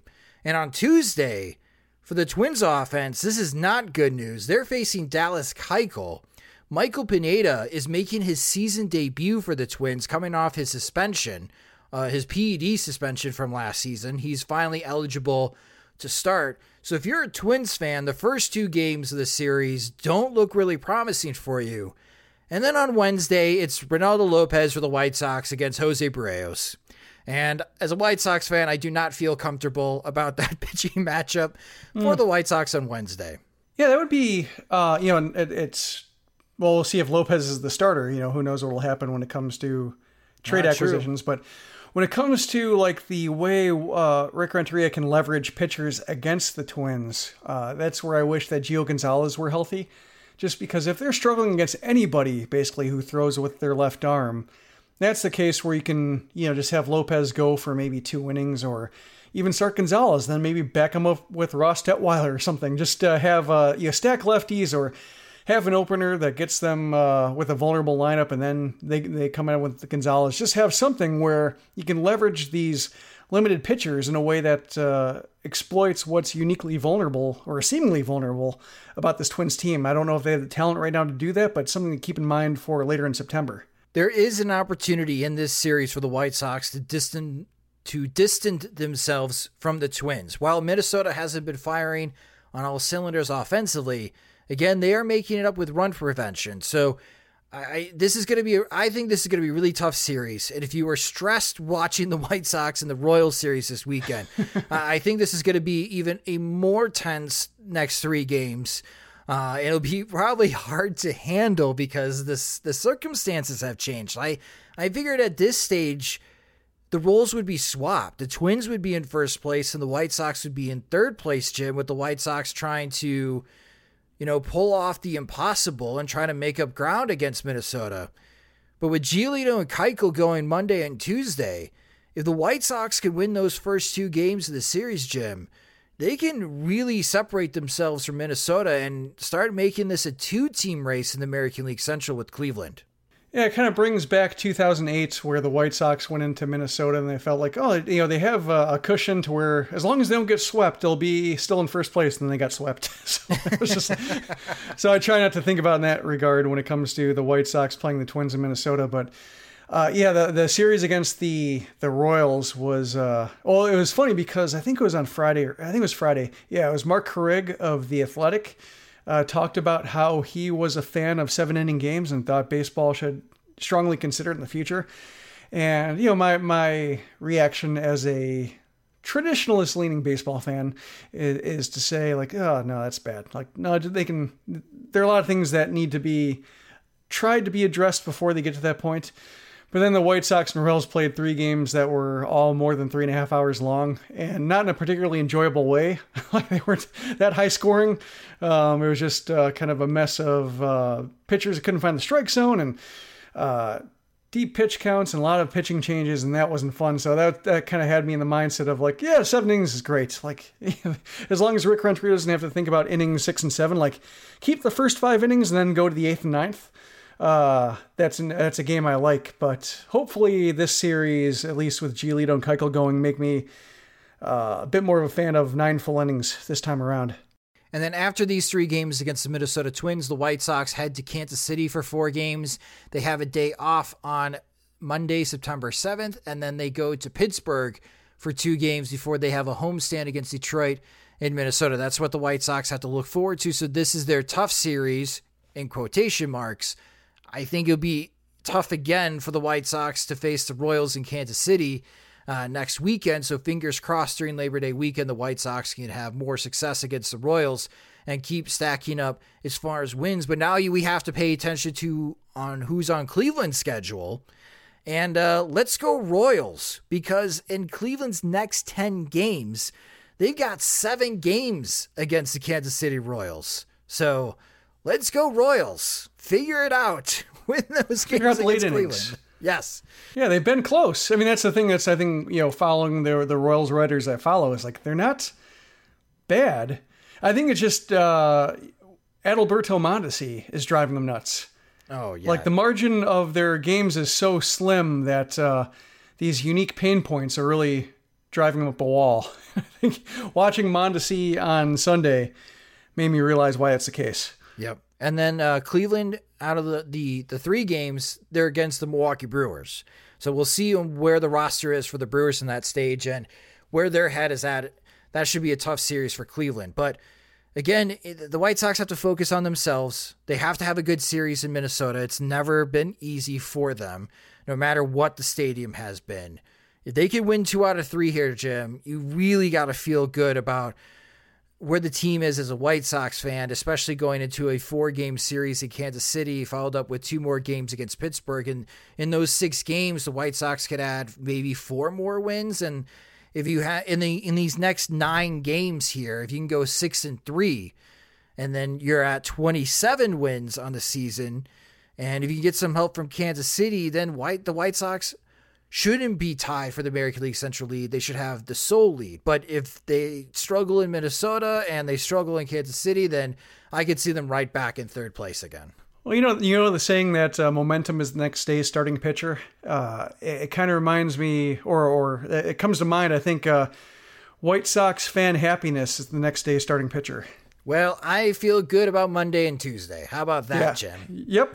but I think, yeah, when they get through a series, like, yeah, and then the schedule eases up. But yeah, if it uh, relies on a starter going six and taking some difficult decisions out of Rick Renteria's hands, uh, then I don't feel so great about the next series. But, but uh, I think the big picture is required here, and big picture is they're 21 13, share first place. Every team has unique flaws flaws this year, so when it comes to just uh, the talent on the team, I think the talent on the team it, it might be a bit lopsided in terms of uh, where that talent is and what they produce, but it's uh, it's sufficient this year. You guys had excellent questions for us this week, so let's answer them next in PO Sox. You've stuffed our mailbox all week with questions from your tweets and Facebook posts. Now, to cure your curiosity on the White Sox, here is PO Sox. Thanks, Rob. And yes, this is our favorite part of the show where you, our fans listeners, get to ask the questions. It's PO Sox. We submitted your questions to us via Twitter by following us on Twitter at Sox Machine and also helping support Sox Machine at our Patreon page at patreon.com slash Sox Machine. And Jim is here to answer your questions. So, Jim, our first question, we're going to grab this one real quick from Twitter.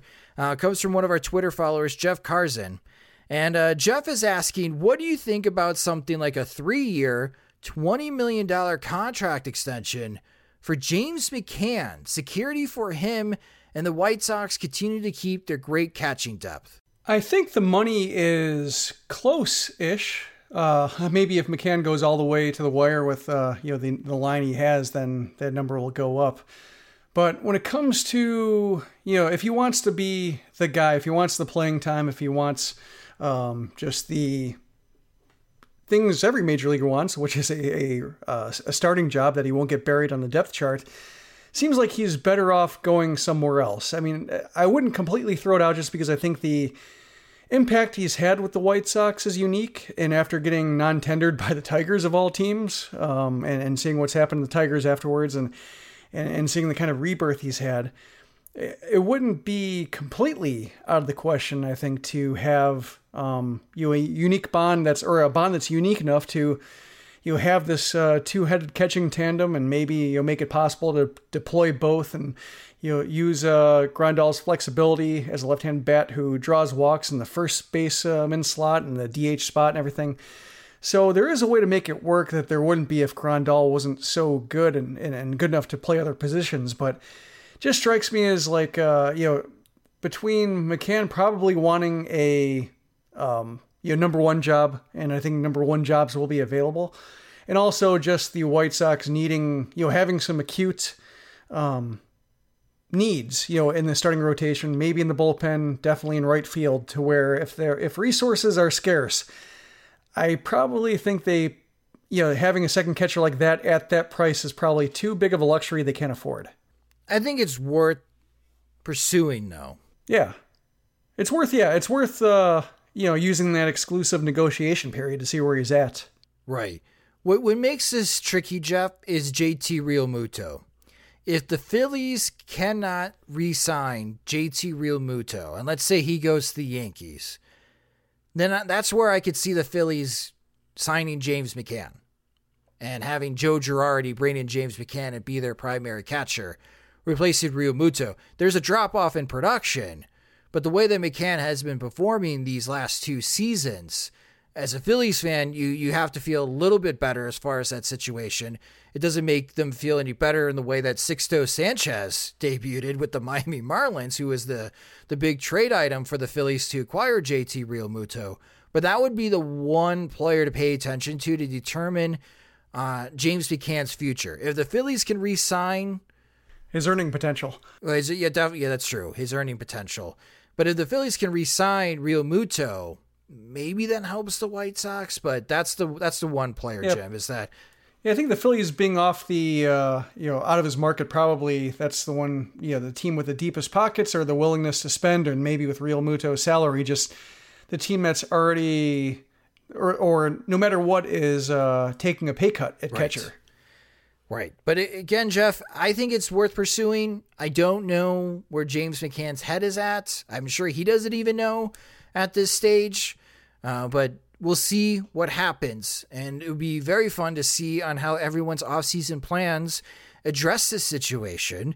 Uh, there is something to also add to this. Uh, Clint Cole of Future Sox tweeted out that Zach Collins is not traveling with the White Sox to Minneapolis. Uh, again, the White Sox have this five player taxi squad. They have to have at least one catcher, and it sounds like Collins is not going to be that catcher. So maybe something to pay attention to before the trade deadline. Because if the White Sox are willing to move Collins, then even if you lose McCann, they still have to go find another catcher, in my opinion, in the offseason. Maybe on the cheap, but they still yeah. they would still have to find someone else if they move Collins. So something to pay attention to, Jeff. There's another thing to pay attention to regarding McCann, but thank you so much for your question. Uh, our next question comes from Michael, who is one of our Patreon supporters. Michael, thank you so much for your support. And Michael's asking Josh already tweeted his opinion, but are you investing more into Dane Dunning stock than Dylan Cease at this point? I'm not. I'm taking the long approach, uh, the long view when it comes to Dylan Cease's stock. I'm treating it like a like you would your uh, uh, 401k or IRA, like long term, just maybe check it once a year, see how it's doing, and ultimately it'll win out. but but I think with Dunning, you know, uh, he's been great. Like that, that's no knock on him. But just the velocity drop, first outing, and second outing, uh, made me a little bit nervous. Like that he, you know, basically barely touched 92 and worked below that. That's dangerous or kind of remind me of a little bit of Jimmy Lambert, whose uh, velocity dropped from his first outing to his second one and then went on the uh, injured list. Didn't sound like there was that concern from the clubhouse. Rick Renteria basically said that Dunning was guaranteed a start his next time through and could be a spot of the rotation if he keeps this up, especially if he can keep uh, adding to his innings load and his uh, pitch count and, and be more of a regular starter. So, you know, that's great. And the White Sox certainly need that kind of development with uh, all the other hits they've taken and, and along with Cease's inconsistency. But just, you know, when you see Cease's stuff working uh, and throwing 98 into the middle innings and having the slider that gets some ugly swings and check swings and everything like that, it's, uh, you know, it's too much to deny. I think it's just going to take some time for him to, you know, find his keys in his delivery and – you know, maybe not pull off and, and keep throwing fastballs into the left-handed batter's box. I think it's really just the mechanical thing he keeps fighting, but a better pitcher's in there, and I think um, I'm going to keep waiting for that pitcher to emerge. Well, you enjoy that. I'm selling some of my stock, not all of my stock in Dylan Cease, but I am selling some of it. Cease has got 60 grade stuff. He's got 40 command, where Dunning has 50 grade stuff but he's got 50 grade command, and that's the difference right now. And, and Dunning has back to back starts where he struck out seven batters. Cease hasn't struck out more than five batters in any of his starts in 2020. And that's just puzzling to me because you're right, Jim. He's throwing 98, 99. He has one of the best sliders in baseball, and he's not racking up the strikeouts. And it, I don't know. He's a bit frustrating to watch at this moment. And my concern with Cease is here we go again. This is 2018 Reynaldo Lopez all over. Yeah, uh, we, we got, got another question in the Patreon uh, box about that. Uh, the PO Sox asking about, you know, whether um, Cease reminds us of Reynaldo Lopez. And I mentioned that before and saying, yeah, just it's, uh, there are a lot of similarities just uh, with Lopez Lopez doesn't have that slider. No, he doesn't. He doesn't have that that, that depth that get those ugly swings. I think sometimes he throws it with more conviction. Other times, other times he can throw it for strikes and be able to set up fastballs later in the count, and that's useful to some degree. But with Lopez, he's you know throwing 93, 94 instead of 96, 98, and I think that makes all the difference with him. You're 100% right when it comes to Lopez, Jim. I guess with, when it comes to Cease, I expect better. Six of his seven starts have been against below average up to average with the Detroit Tigers as their lineup is a 100 weighted runs created plus. But he's got six starts against Cleveland, Kansas City, and Detroit. And really mediocre results and really inconsistent. And I just I just wish he had better results. And part of going back to yeah. our earlier conversation early in the show, why I would like the White Sox to trade for Lance Lynn because I don't trust Dylan Cease in the postseason to be that third starting pitcher. Yeah, it's hard to walk six Royals. It is, and uh, you don't have to.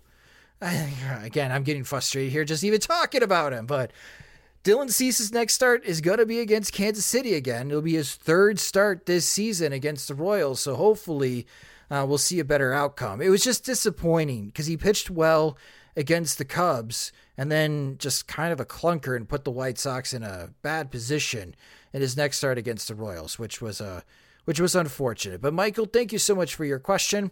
Our next question comes from Ed Casey, and Ed is asking if you were to expend high end prospect capital, would you rather do so for a right fielder like Starling Marte or a starting pitcher at the level of Lance Lynn?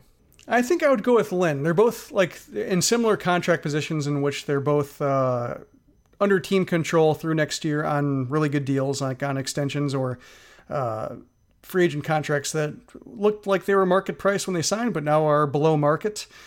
Uh, so they're both like adding to the same window and contributing. And I just think when it comes to the White Sox offense and uh, versus the White Sox rotation, I think Lynn can be more useful. Um, just because there are five starts or five starting spots, they all contribute a similar amount of starts, and so um, you know each pitcher is basically given the same weight throughout the season, and Lynn can uh, make a much bigger impact over a position than like say Marte can do. You know, given that the White Sox are hitting home runs now, and they're yeah, I think Marte is you'd be a plus defender. He's you know hits 300 more or less. You know the homer power has gotten up to 20 or so, so he's good. You know, the plate discipline is lacking, which I think doesn't help the White Sox in that regard.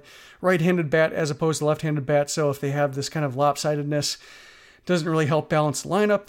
And uh, also, you know, kind of this is, I think, a more minor point, but a lifelong National Leaguer coming to the American League. We've seen that blow up in the White Sox face before. So just, uh, I feel a little less comfortable with him as opposed to Lynn, who's been sturdy in both leagues and, and you know, Cy Young finishes potentially for two years in a row if he keeps this up and uh, just given who he's upgrading over and just the lack of depth that they can put in uh, the rotation versus what's available theoretically for uh, the outfield in the either the the free agent markets and the trade markets. It seems like I think Lynn would be the better upgrade for if high end prospect capital is needed.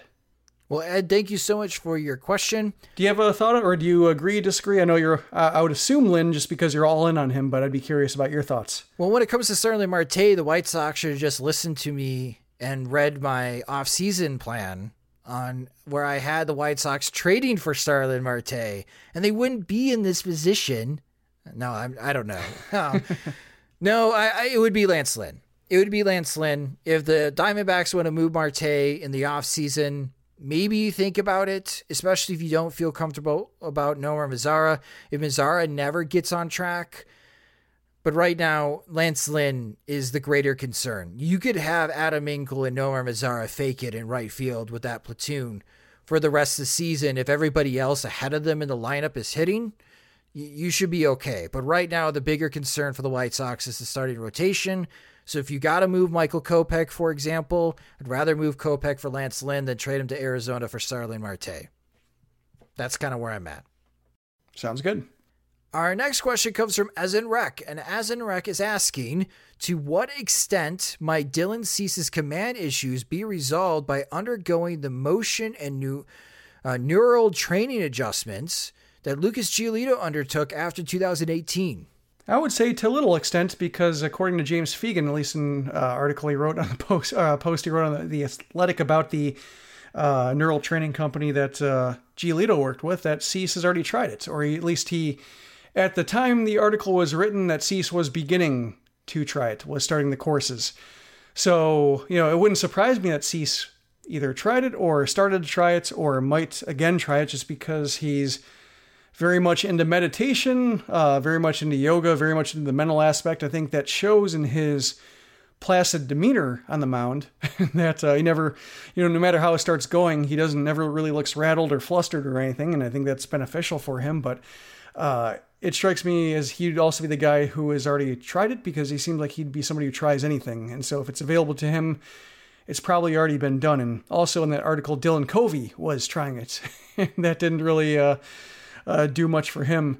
So it's I think with Giolito, it's going to be hard. There are there are certain things about him that sound like they're replicable, whether it's the neural pathways work or the shortening arm swing and the uh, the the velocity belt and just you know, the the various uh, I guess um, some were buzzwords, some were training uh, regimens, some were uh, just you know, mechanical tweaks that are all recommended and just all fell into line for him to make this uh, glorious and uh, well, I wouldn't call it unprecedented, but like a Roy Halladay type transformation from uh, somebody who looked like the worst pitcher in the league to one of the best. Uh, it's just, I think, going to be the kind of thing where you can't really replicate it. Kind of like, in a way, like Mark Buehrle, Like, yeah, Mark Buehrle didn't throw 88 and he still succeeded. Why can't you just command? You know, just like that's really hard. And I think the same thing with uh, Giolito, just the way he's done it. And also, you know, reading about, um, you're reading the comments under that article when thinking that C. already kind of dabbled with it. You know, there are a lot of uh, arguments underneath it that said that uh, uh, neural pathway work is quackery, and I'm not qualified to say one way or another, but it wouldn't surprise me if something like that had a, you know, maybe a placebo effect for some. Know, maybe it works for some people, but also is just um, more of something that allows you to overcome um, previous mental blocks, even if it's not necessarily uh, documentable or can be applicable to every other person. You know, maybe it works for something that works for one person, not others. But for Cease, I think it's just more a matter of mechanical keys and just trying to, um, you know, get corrected mid start because you know we see with Giolito too. He can sometimes get off kilter, fall off to the mound more often than he usually does, be a little bit out of whack, overthrow, and then he gets back on track. I think with Cease uh, kind of reminds me of the like a pitching machine in batting cages that vibrates off its base and starts firing fastballs in the left-handed batter's box, and you have to uh, get the uh, amusement park manager to go behind the uh, machine and straighten him out, get him back on track. But sometimes uh, that guy's not available that day. you just have to give up and you lose your coin. So that's that's where I think I'm at with Cease, where uh, he's just not great at making in-start adjustments and I'm not sure why, and it seems like uh, Grandal seemed like he had a way to fix that during spring training and when he was signed, the offseason mm-hmm. conversations that were had, but right now that just seems elusive. My only idea right now, and I don't know if he would entertain it, would to do what Dallas Keuchel is doing and just pitch out of the stretch. Hmm. Yeah, he doesn't seem like he loses much. Maybe he loses a bit of power on his slider, but velocity doesn't really drop from one to the other. It's just the command. Like whatever gets whatever gets him to throw more pitches in the strike zone would be progress. But that that's my only idea at the moment. Would would pitching out of the stretch help him not getting so open?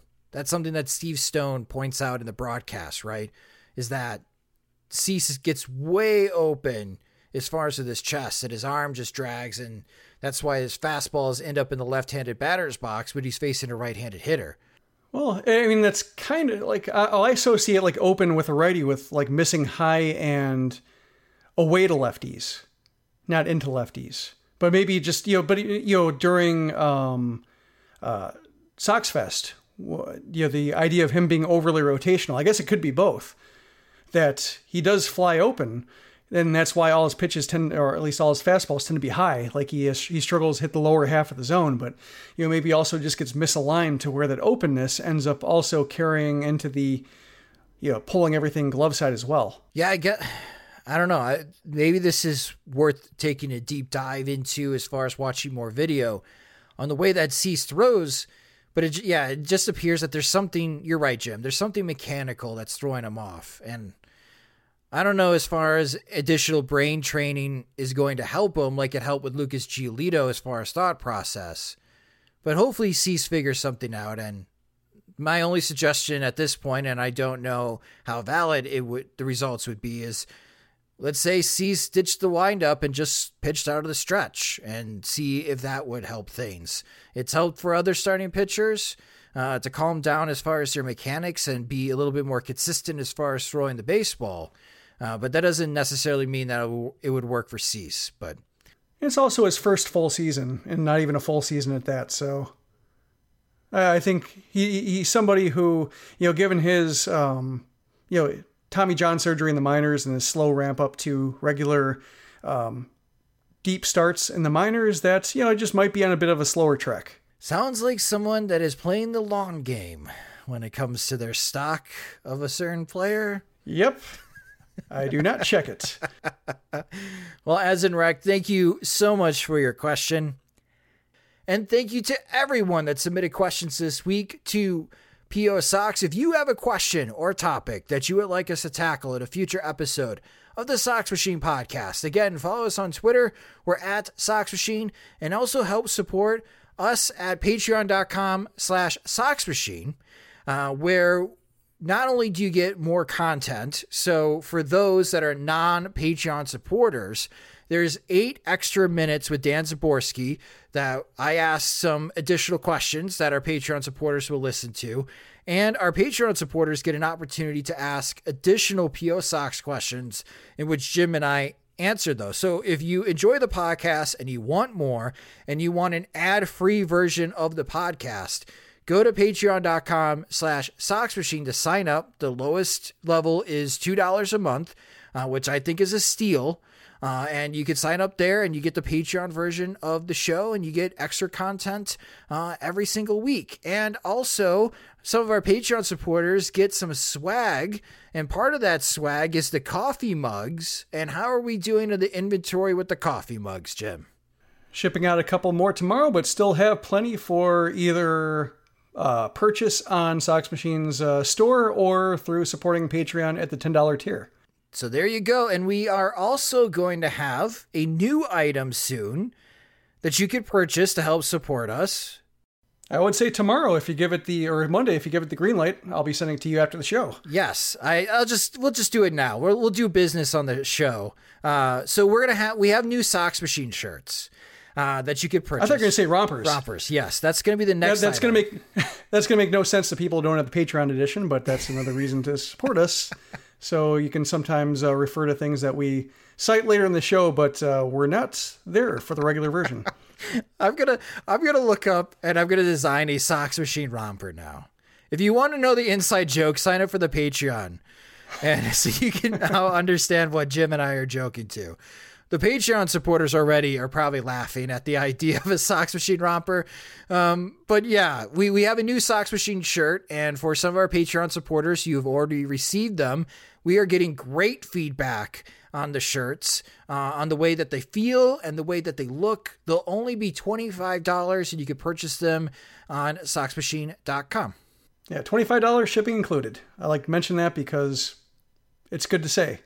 Yes. So if you're Want some Sox Machine swag? You can go to soxmachine.com and you can buy those new shirts, and we'll get them out to you as soon as possible. Uh, we have a little inventory at the moment, but we'll build up that inventory over time. So if we sell out of your size, don't worry, we'll get that shortly back in inventory, back in stock that you can order and purchase a shirt uh, at a later date. But that will do it for this episode of the Sox Machine podcast. A lot to talk about again with the trade deadline coming up at 3 p.m. Central Time. Uh, if the White Sox do make any significant moves, follow us on Twitter and also read us at SoxMachine.com. And if it is a major trade that the White Sox pull off, uh, we may have an emergency podcast to discuss that big trade for the White Sox. And uh, Again, the trade deadline's at three o'clock, and the first pitch of the White Sox Twins game is at seven o'clock. So there's a Monday's going to be very busy. Uh, regarding it as far as covering the White Sox. And uh, again, follow us uh, again on Twitter and read us at SoxMachine.com. But again, that will do it for this episode of the Sox Machine podcast. If you just discovered the show, you can listen to us and subscribe to the show wherever you listen to podcasts. And the Sox Machine podcast is a production of SoxMachine.com, your home for all things Chicago White Sox baseball. Alongside Jim Margalus, I'm Josh Nelson. Thanks for listening.